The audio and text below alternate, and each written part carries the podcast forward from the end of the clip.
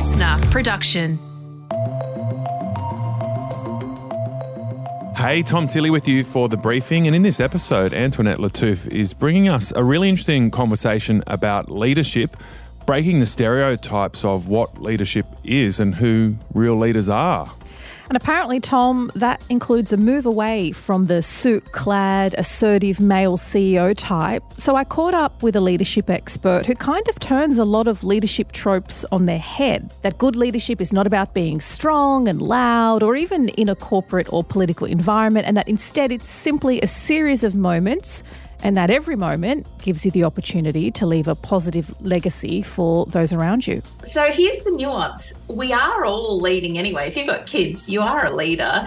So I think we've all got the skills that we could bring if we were, you know, willing and wanting to be the best kind of leader we can be. So that's award-winning leadership expert Kirstin Ferguson and we'll be chatting about her new book Head and Heart and she says that in recent years there's been a real demand for a different type of leader, one that is kinder and more compassionate, not necessarily chest beating. Think Ukraine's Volodymyr Zelensky and New Zealand's Jacinda Ardern. Mm, okay, all right, looking forward to that. First, here are the big stories of the day. It is Wednesday, the 12th of April. There's been another huge setback for the Liberal leader Peter Dutton's No campaign on the First Nations voice. The Shadow Attorney General and Minister for Indigenous Australians, Julian Leeser, has resigned from the Shadow Cabinet because he wants the freedom to campaign for a yes vote in the upcoming referendum. My resignation about today as a frontbencher is not about personality. It's about trying to keep faith with the very chords of belief and belonging that are part of who I am. So, Tom, now that he's a backbencher, mm. he won't have to follow that party position. Yeah, it was a really principled stand by Julian Leeser. He said he wanted to make his children proud that their father stood up for something he believed in. And yeah, he's been working on the development of a voice for many years. So, Peter Dutton's position announced last week was starting to look really awkward for Julian Leeser. It's a massive blow to Peter Dutton's position because it comes after the former Minister for Indigenous Australians, Ken Wyatt, an Indigenous man spectacularly quit the party mm. over the issue after serving that party for years and years. Um, there's two other backbenchers currently in Parliament who've um, put up their hands for a, a yes vote. That's Bridget Archer and Andrew Bragg. So now they have a big name, Julian Leeser joining them, and it'll be interesting to see if other MPs join them as well. Well done, I say to Julian Leeser and other Liberals who can see that the voice should be beyond partisan politics. It's about what sort of nation Australia wants to be moving forward, and ideally that's not a bigoted and out of touch one. Uh, Julian Leeser, yes, as you rightly point out, he's worked really hard to be an ally to Indigenous Australians, but I think it needs to be pointed out that the Liberal Party had a non Indigenous person as a Minister for Indigenous Affairs, and that to me seems about as representative and productive as when Tony Abbott was Minister for Women. Those sorts of things are probably going to keep them out of step with the nation and probably in opposition for a lot longer. And as we know, like Tasmania is the only remaining blue state, and its premier supports a yes vote. And dark economic times, well, slightly darker than expected. The International Monetary Fund is warning the global economy is being pushed towards recession. It has downgraded this year's GDP forecasts around the world from 2.9 down to 2.8. Uh, it's going down because of chronically high inflation, um, rising interest rates, and concerns about the banking sector. And they're now saying, and this is their main point, that the chances of a soft landing have receded. Mm. So that's a higher chance that this fight against inflation will push us into recession. And Tom, for Australia more specifically, the IMF expects our economy to expand by 1.6% this year, and that's now down from its previous forecast of 1.9%. Mm, so our economy is still growing, but the growth rate of 1.6% is lower than our population growth rate of 2%. Mm. So that means we are in a per capita recession, that the economy is going backwards relative mm. to our population. And I know that recession word scares a lot of people. Of course, an actual recession, well, the common rule of thumb to measure it is two consecutive quarters of negative GDP, and that's when we are in recession territory. More than 1,000 Australian women have begun a class action against pharmaceutical giant Bayer over a contraceptive device they say left them in extreme pain. It's called Essure and was a permanent contraceptive system which worked by inserting two metal coils into a woman's fallopian tube. I mean, that itself sounds painful. The coils caused scarring, which blocked the tubes and prevented an ova and sperm meeting. And half the women involved in the class action needed hysterectomies to remove the devices. The judge only trial is expected to run for 12 weeks. Yeah, this is a really interesting one. So Bayer has faced um, a similar lawsuit in the US. In the US, they settled um, that lawsuit with a $1.6 billion payment, but they said that in the US, the decision to settle reflected factors unique to their legal system, including the high cost of litigation, and they did not include any admission of wrongdoing or liability by Bayer in the US. So here in Australia, they've decided not to settle this lawsuit. They are going to trial. I know that this was a permanent contraceptive method, but there was the option to remove it if you changed your mind and wanted to have children. So it does leave me wondering if any of those women who needed hysterectomies, that's major surgery to remove the uterus or womb, had had their children by now if they'd wanted to. And good news for Australian barley farmers the trade freeze with China could be over. So, China has committed to review the tariffs, which essentially stopped the um, imports of Australian barley. And in return for that, our government has agreed to suspend its appeal to the World Trade Organization over the tariffs. We have made clear that we believe there is no justification for the measures that China introduced in relation to barley. We have also made clear uh, that we believe it is in both countries' interests uh, for these trade impediments to be re- removed. So that's the Foreign Affairs Minister Penny Wong. Um, it does seem like we're finally resolving this issue with China. Timber and coal trade has restarted, although seafood, wine, and cotton are yet to get moving again. Um, we had to tank it to the WTO. That was part of uh, our effort to resolve this situation, and they were just about to hand down mm. their finding and we can restart that action if China don't come good on their side of the deal. Yeah, so China imposed those tariffs of 80% on Australian barley for five years. That was back in 2020, um, and it has caused huge amounts of damage to trade worth up to $1.5 billion per year. I find it interesting, Tom, perhaps pretty surprising, that just a few short weeks after the AUKUS deal, there was a bit of war of words, polite-ish, but still stern from the leaders, um, but this trade ban has been lifted. And two Aussies, Ethan Ewing and Tyler Wright, have claimed victory at Bells Beach Rip Curl Pro surfing event. So that's the first time in over 30 years that we've won the men's and women's event at the same mm. time. For Tyler Wright, it was back to back titles after she won last year. And for Ethan Ewing, it was particularly special because get this, his mother won it 40 mm. years ago, uh, but then sadly died from breast cancer when he was six. Such a special thing. I've been thinking about it special.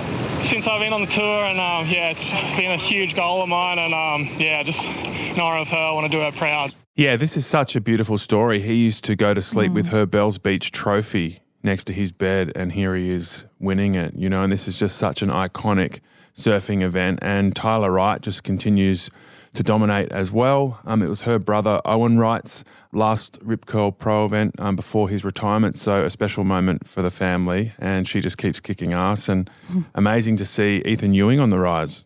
Okay, Tom, we will see you later. Now to discuss leadership. And are we really all leaders?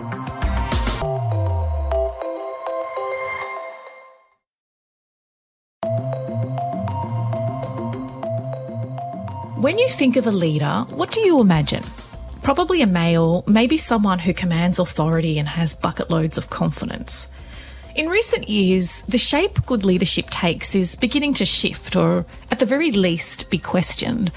And leadership expert Kirstin Ferguson has written a book about the modern art of leadership, which is essentially a guide that's telling us to throw away many of our long held views on leadership, because she argues it's not working.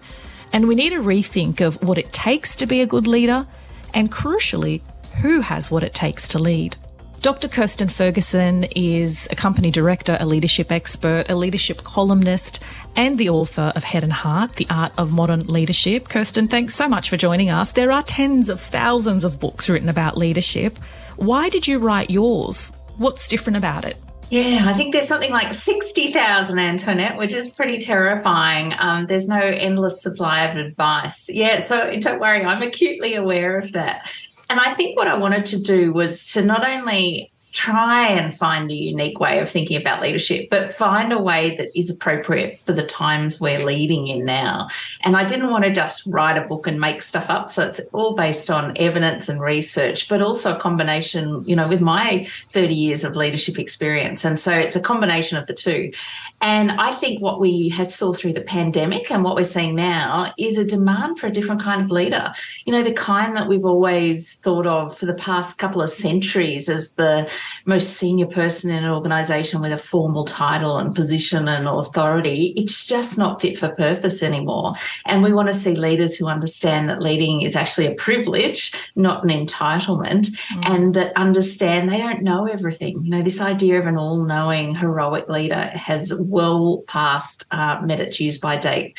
And we don't need any more dinosaurs and dickheads roaming the earth. But there, there are plenty of those um, dinosaurs still around. You know, you've got those traditional alpha type leaders. They're probably a little bit macho, um, giving orders, demanding obedience. Is, is there any place left for that anymore? Or is that a completely outdated mode of leadership?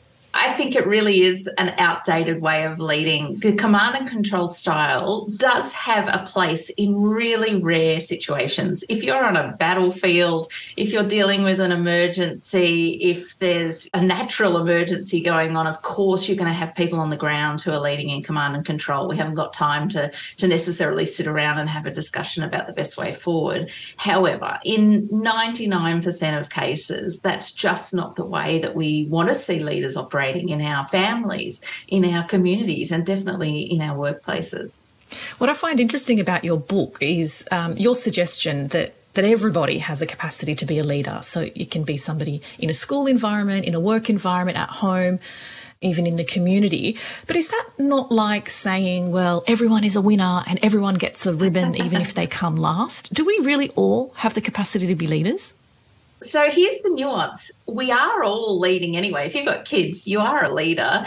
So I think we've all got the skills that we could bring if we were, you know, willing and wanting to be the best kind of leader we can be.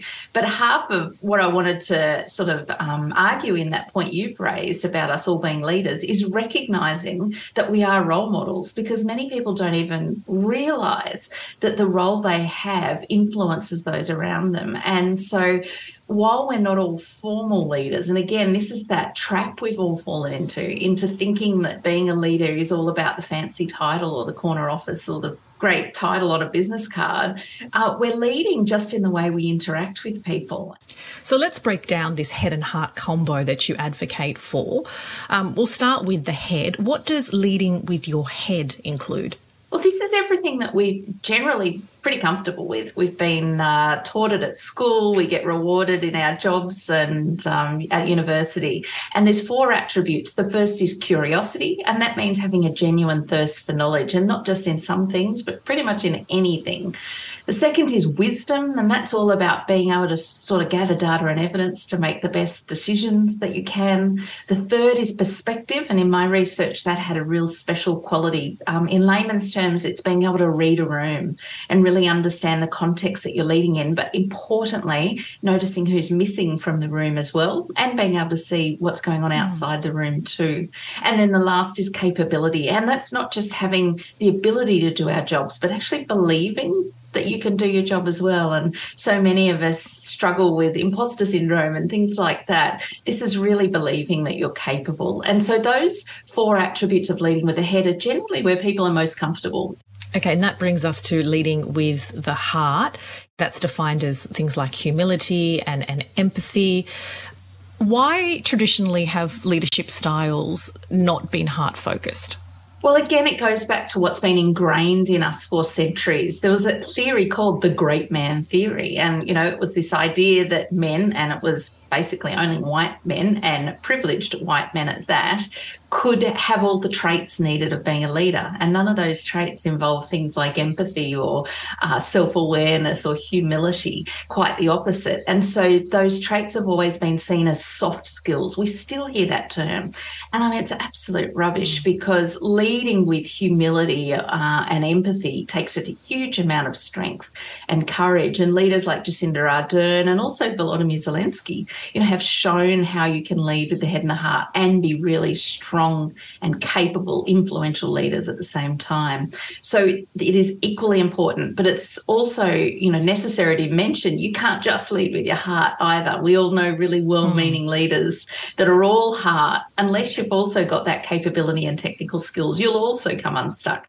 So obviously, it's difficult to master all of those sort of eight qualities that fall under head and heart. So you've worked with uh, the Queensland University of Technology's Business School to develop a kind of an evidence-based scale where people can measure where they're currently at to identify what they need to work on.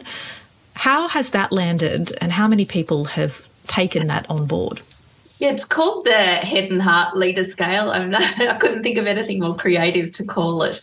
And yeah, you can just go to headheartleader.com. It's totally free. You'll get a personalized report. But more than 9,000 uh, people have done that just in the last few weeks. And it's fantastic because it's people from all over and all different contexts wanting to understand about their own leadership.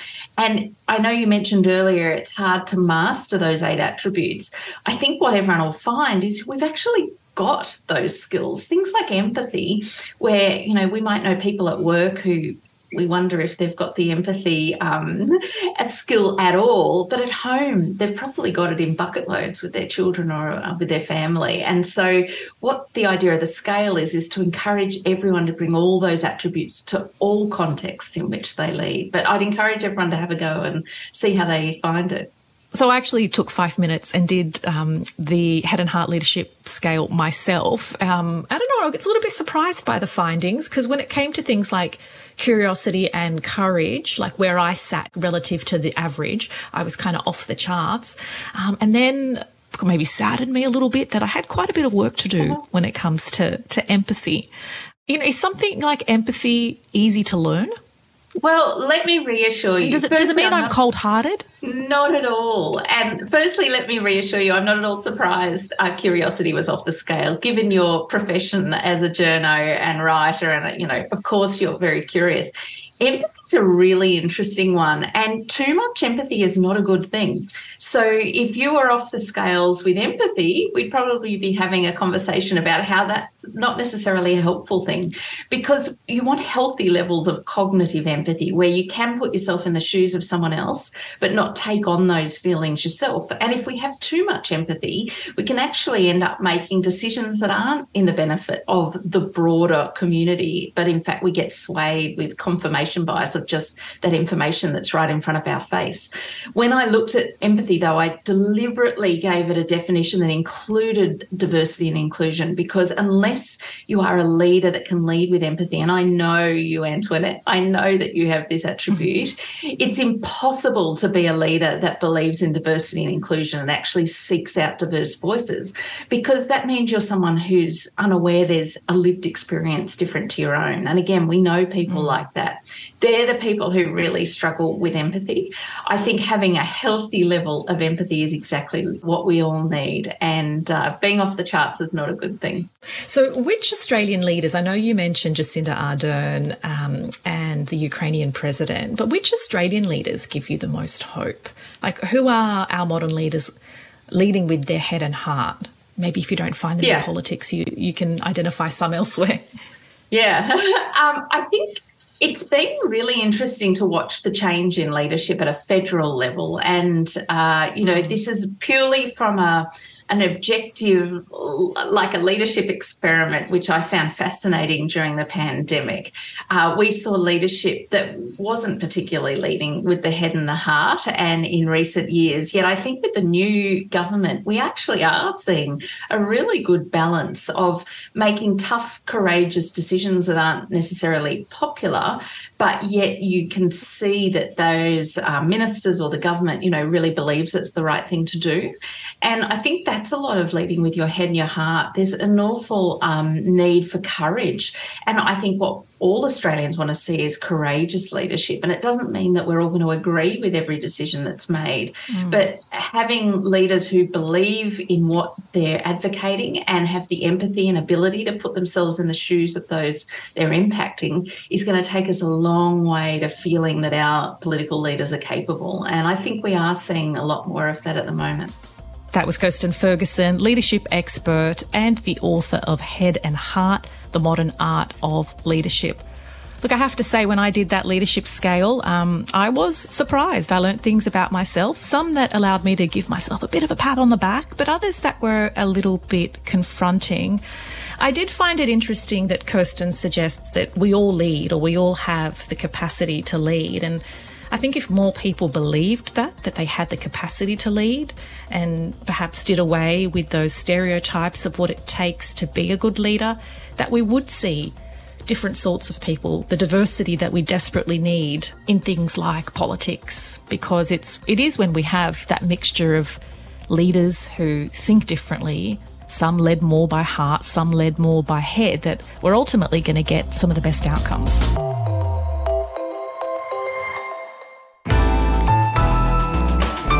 Listener.